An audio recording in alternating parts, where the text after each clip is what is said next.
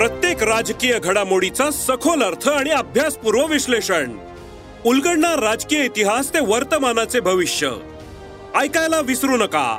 राजकारण पॉडकास्ट दर शुक्रवारी सकाळी अकरा वाजता सरकार नामाच्या युट्यूब चॅनेलवर आणि भारतातील सगळ्या पॉडकास्ट स्ट्रीमिंग प्लॅटफॉर्म्सवर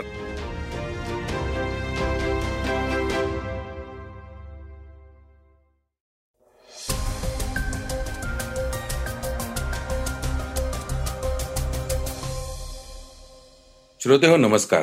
मी अनिरुद्ध गत्रे आता आपण ऐकणार आहोत आजचं सकाळचं पॉडकास्ट राष्ट्रवादीच्या भाजपशी सतत चर्चा सुरू असतात असा गौप्यस्फोट पृथ्वीराज चव्हाण यांनी केला आहे. गो फर्स्ट विमान कंपनीने दिवाळखोरी जाहीर केली आहे. अमेरिकेची आणखी एक बँक बुडाली आहे. विराट कोहली आणि गौतम गंभीर यांच्या वादाचे व्हिडिओ व्हायरल होत आहेत. तर योगी आदित्यनाथ यांच्या विरुद्ध राजीव निगम हा कॉमेडियन उभा ठाकला आहे. या सगळ्या बातम्या आजच्या पॉडकास्टमध्ये ऐकणार आहोत. दरम्यान लोक माझा सांगाती या पुस्तकाच्या प्रकाशन समारंभात शरद पवार यांनी निवृत्तीची घोषणा करताच एकच खळबळ उडाली आहे.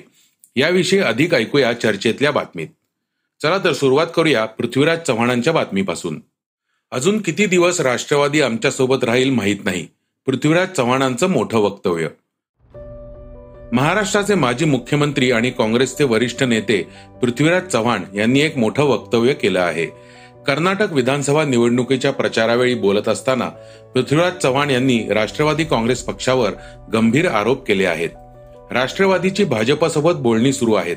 त्यामुळे राष्ट्रवादी आमच्यासोबत किती दिवस राहील हे माहीत नाही असं वक्तव्य चव्हाण यांनी केल्यामुळे राजकीय चर्चांना उधाण आलं आहे.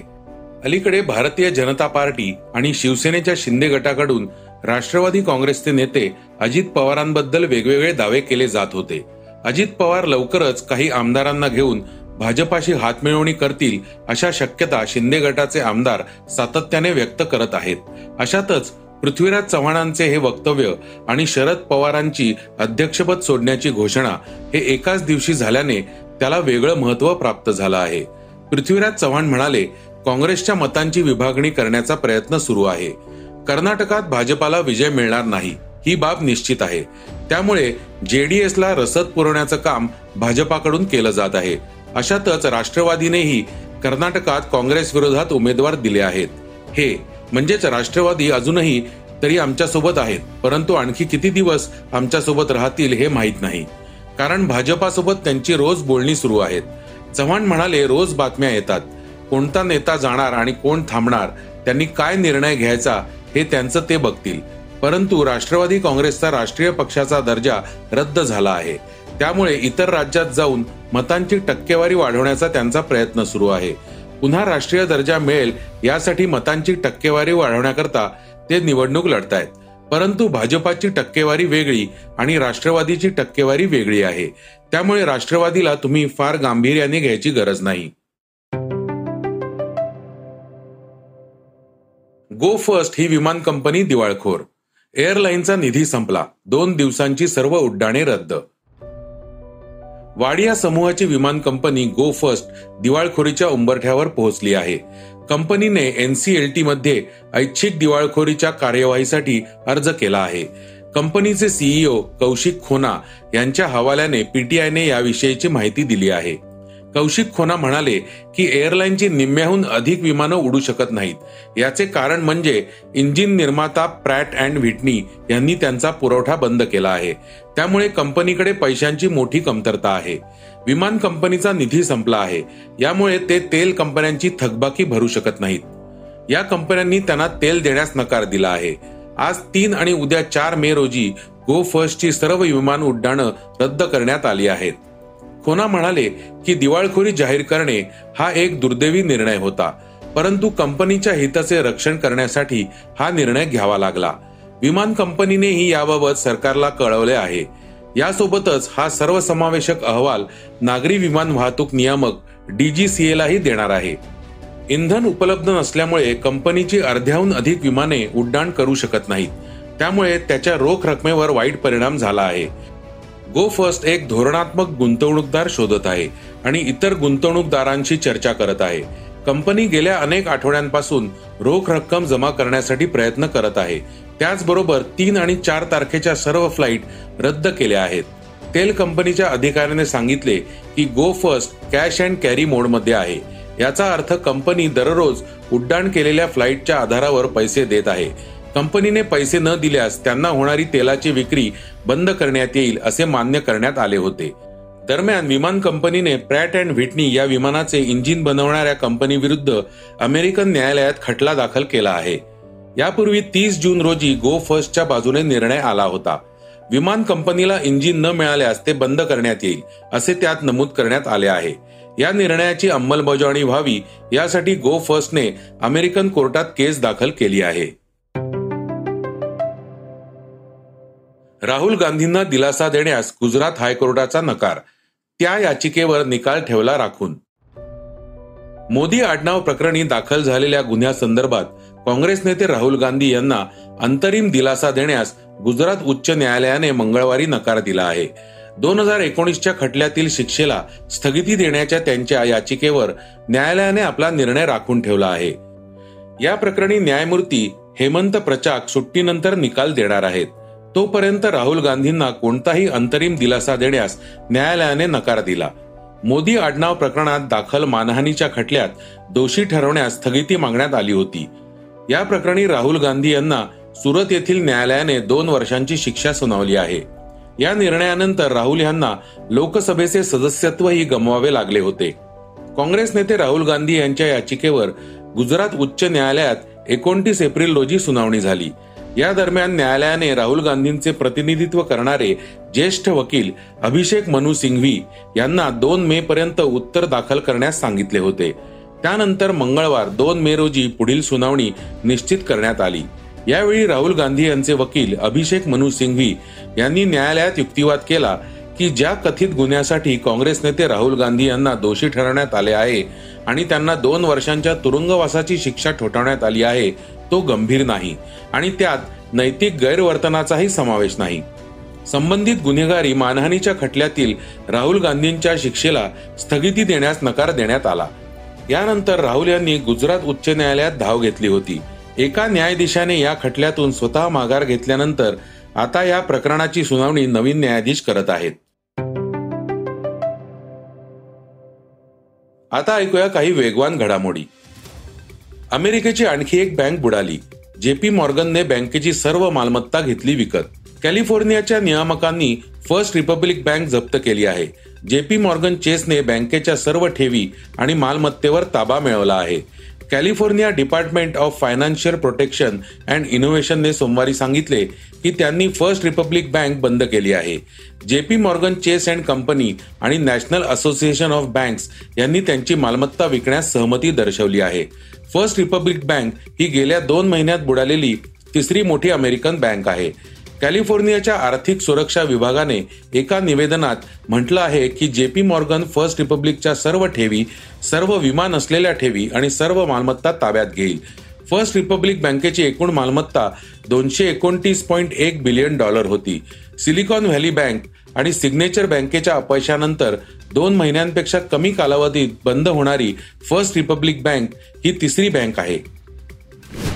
विराट कोहली आणि गौतम गंभीर यांच्यात बाचाबाची आय पी एल दोन हजार तेवीस मधील त्रेचाळीसावा सामना हा अत्यंत वादळी ठरला. लखनौ सुपर जायंट्सने आरसीबीला आपल्या घरच्या मैदानावर एकशे सव्वीस धावात रोखलं. सामना सुरू असताना विराट कोहलीचे लखनौच्या नवीन उलहक आणि अमित मिश्रा यांच्याशी वाद झाले होते. सामना संपल्यावर तर गौतम गंभीर आणि विराट कोहली यांच्यात चांगलंच भांडण झालेलं दिसलं. गंभीर तर विराट कोहलीच्या अंगावर धावून गेला. याचे व्हिडिओ समाज माध्यमांवर चांगलेच व्हायरल झाले होते. मात्र गौतम गंभीर भाजपचा खासदारही आहे. त्यामुळे त्याच्या वर्तनावर नेटकरी अतिशय नाराज आहेत.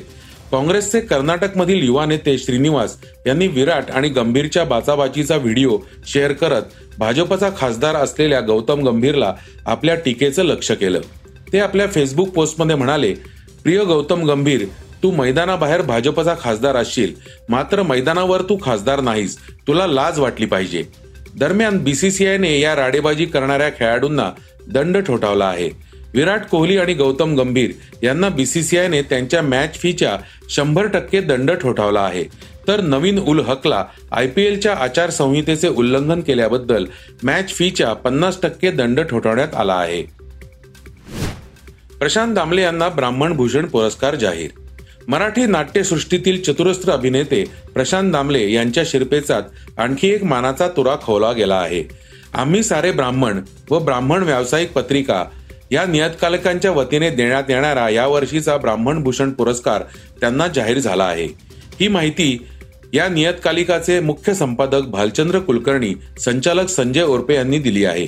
व्यावसायिक नाटकांच्या बारा हजार पाचशेहून अधिक प्रयोगांचा टप्पा पार केलेले विश्वविक्रमवीर अभिनेते प्रशांत दामले यांना नुकताच राष्ट्रपतींच्या हस्ते संगीत नाटक अकादमीचा प्रतिष्ठेचा पुरस्कार मिळाला होता.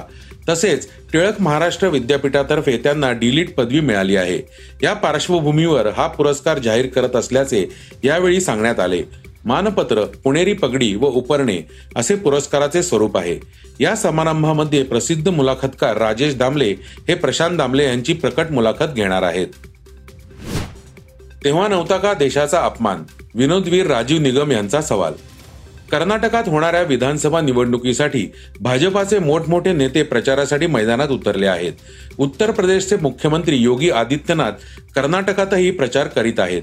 काँग्रेसचे राष्ट्रीय अध्यक्ष मल्लिकार्जुन खरगे यांनी पंतप्रधान नरेंद्र मोदी यांच्याबाबत केलेल्या वादग्रस्त वक्तव्यावर उत्तर प्रदेशच्या मुख्यमंत्र्यांनी जोरदार टीका केली आहे. योगी म्हणाले पंतप्रधानांचा अपमान करणे म्हणजे देशाचा अपमान असल्याचे म्हटले आहे. त्यामुळे खरगे हे भारतातल्या प्रत्येक व्यक्तीचा अपमान करत आहेत. अशा व्यक्तीला आपण स्वीकारू नये असं आवाहन योगींनी केलं.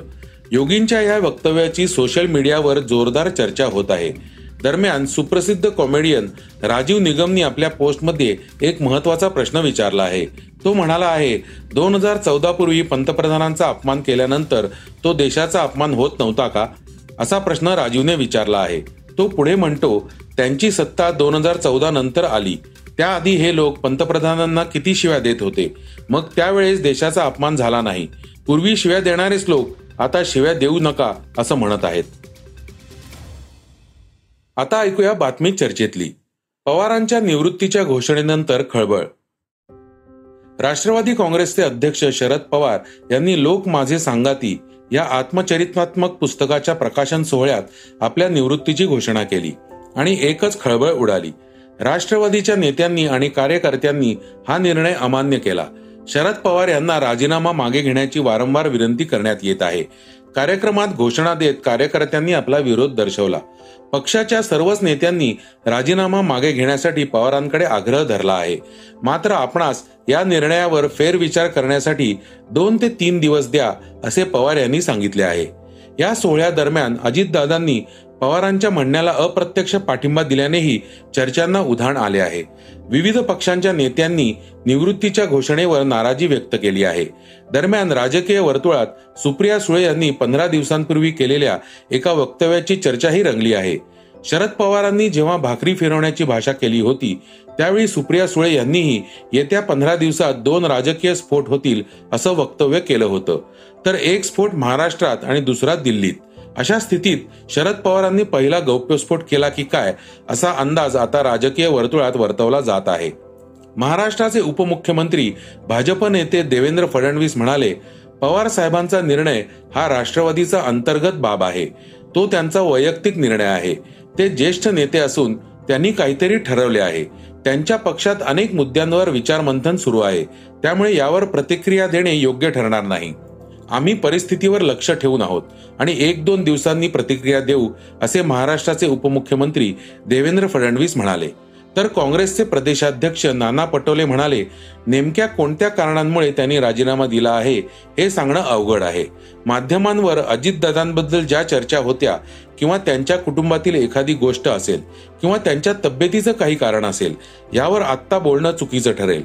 त्यांना भेटू सर्व काही जाणून घेऊ मग यावर बोलणं योग्य ठरेल. या संपूर्ण घटनेविषयी सकाळ माध्यम समूहाचे मुख्य संपादक श्रीराम पवार काय सांगत आहेत ते ऐकूया. राष्ट्रवादी काँग्रेसचे अध्यक्ष शरद पवार यांनी आज त्यांच्या आत्मचरित्र लोक माझे सांगाती पुस्तकाच्या प्रकाशन सोहळ्यात. यापुढं आपण पक्षाच्या अध्यक्षपदावर राहणार नाही असं सांगून पक्षाध्यक्ष पदाचा त्याग केला. त्याचबरोबर तीन वर्षांना त्यांची राज्यसभेची मुदत संपेल.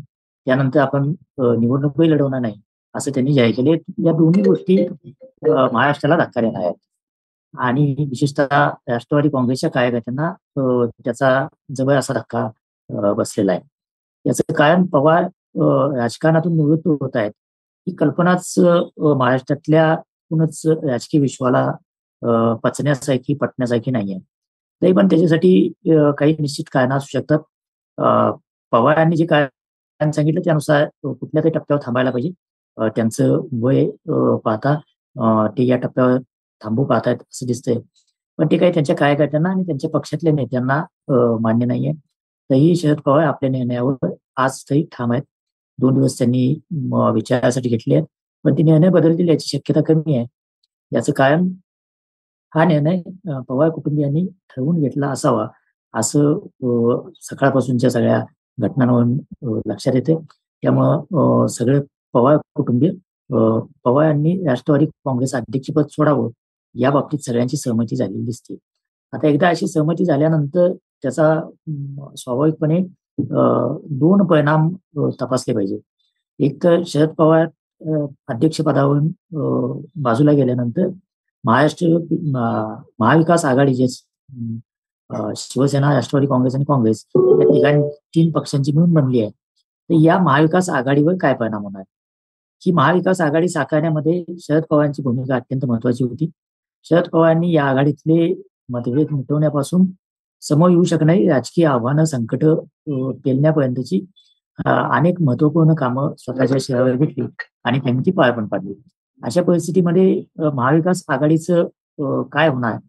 हा प्रश्न येणं स्वाभाविक आहे. राष्ट्रवादी काँग्रेसचे जे कोणी नवे अध्यक्ष होतील ते शरद पवार यांच्याप्रमाणेच आघाडी पुढे न्यायचा प्रयत्न करतील का? हा एक महत्त्वाचा मुद्दा असेल. त्यामुळे महाराष्ट्र महाविकास आघाडीचं भवितव्य पवार यांच्या अध्यक्षपद सोडण्याच्या निर्णयासोबतच एका अर्थानं आदांतही होताना आपल्याला दिसेल. दुसरा भाग आहे तो राष्ट्रवादी काँग्रेसचं भवितव्य काय असेल?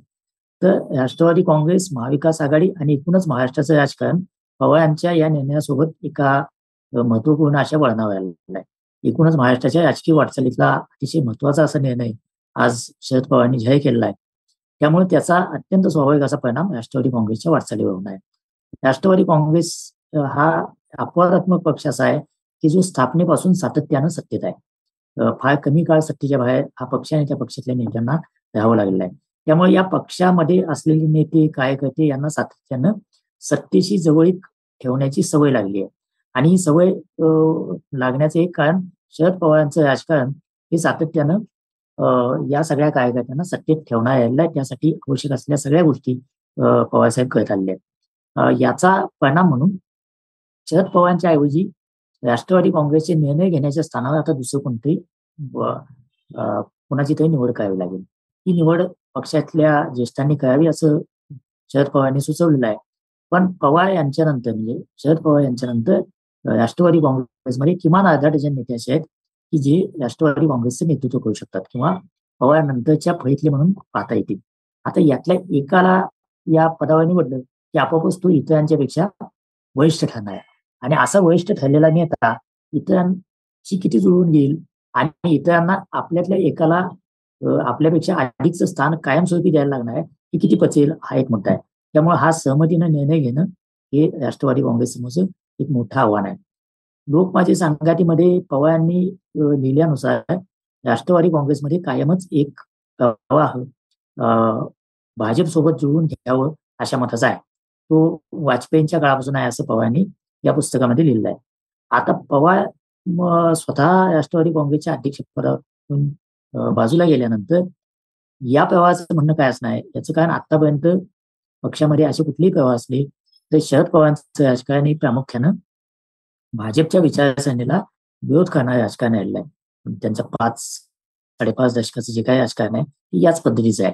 त्यामुळं अशा असा प्रवाह असलेले नेते असले ते अंतिमतः त्यांना पवारांचं मान्य करावं लागले. आता पवारच्या स्थानापासून बाजूला गेल्यानंतर हा प्रवाह अधिक बळकट होणार का? आणि तो आणखी काही वेगळा निर्णय घेण्याच्या दिशेनं पक्षाला घेऊन जाणार का? हा महाराष्ट्राच्या राजकारणातला एक कळीचा प्रश्न असेल. आज त्याचं उत्तर स्पष्टपणे देता येणं अशक्य आहे. पण हा एक भविष्यातला एक महत्त्वाचा घटक महाराष्ट्राच्या राजकारणातला असेल. आता पक्ष म्हणून आणि शरद पवार यांचं स्टेचर नेतृत्व निर्विवार असं राष्ट्रवादी काँग्रेसमधले नेतृत्व म्हणून भविष्यात पक्षाची धुळा ते कुणाकडे सोपवतील? याविषयी अनेक प्रकारच्या थेज मांडल्या जात आहेत. त्यामध्ये अतिशय स्वाभाविकपणे अजित पवार आणि सुप्रियाताई सुळे यांची नावं पुढे असणं स्वाभाविक आहे. या दोघातल्या कोणाला ती निवडणार की पक्षातल्या अन्य कुणाला संधी मिळणार हे पाहण्यासारखं असेल. याचं कारण विरोधी पक्ष नेते म्हणून आता अजित पवारांचं नाव म्हणजे आता ते विरोधी पक्ष नेते आहेतच. त्यामुळं राज्यातल्या राष्ट्रवादी काँग्रेसची धुरा एका अर्थानं अजितदादांकडे संसदीय पक्षाची ऑफिशियली आत्ताच आहे. पवार अध्यक्षपदावरून बाजूला झाल्यानंतर ती धुरा पुन्हा पवार घराण्यातल्याच कुणाकडे तरी देणार का? असं दिल्यानंतर त्याचे परिणाम काय असतील? हे पाहण्यासारखं असेल. त्यामुळे हा निर्णय सोपा नाहीये. ते कुणाकडेही ही जातील जाते पाहावं लागेल आणि ज्याच्याकडे जो धुया जाईल तो पक्षातल्या अन्य नेत्यांना आणि मग सेना आणि काँग्रेस सोबत जुळून घेणं पुढे जाणं किंवा यापेक्षा नवीन समीकरणाकडे जायचं का अशा अनेक शक्यतांना पवारांचा हा निर्णय जन्म देतो. त्यामुळं हा निर्णय महाराष्ट्राच्या राजकारणात एक महत्वाचं वळण आणणार आहे याचे परिणाम काय होतील हे हळूहळू आपल्यासमोर येईल. थँक्यू. तर श्रोते हो हे होतं आजचं सकाळचं पॉडकास्ट आजचं सकाळचं पॉडकास्ट तुम्हाला कसं वाटलं हे आम्हाला सांगायला विसरू नका. युट्यूबवर देखील तुम्ही सकाळचं पॉडकास्ट ऐकू शकता. त्यावरील तुमच्या प्रतिक्रिया सूचना आमच्यापर्यंत जरूर पोहोचवा. आणि सगळ्यात महत्वाचं म्हणजे सकाळचं पॉडकास्ट तुमच्या मित्रांना कुटुंबियांना नक्की शेअर करा. उद्या पुन्हा भेटूयात. धन्यवाद. वाचा बघा आणि आता ऐका आणखी बातम्या. ई सकाळ डॉट कॉम वर. तुम्ही हा पॉडकास्ट ई सकाळच्या वेबसाईट आणि ऍप वर सुद्धा ऐकू शकता. विसरू नका या पॉडकास्टला आपल्या आवडीच्या पॉडकास्ट ऍप वर सबस्क्राईब किंवा फॉलो करायला.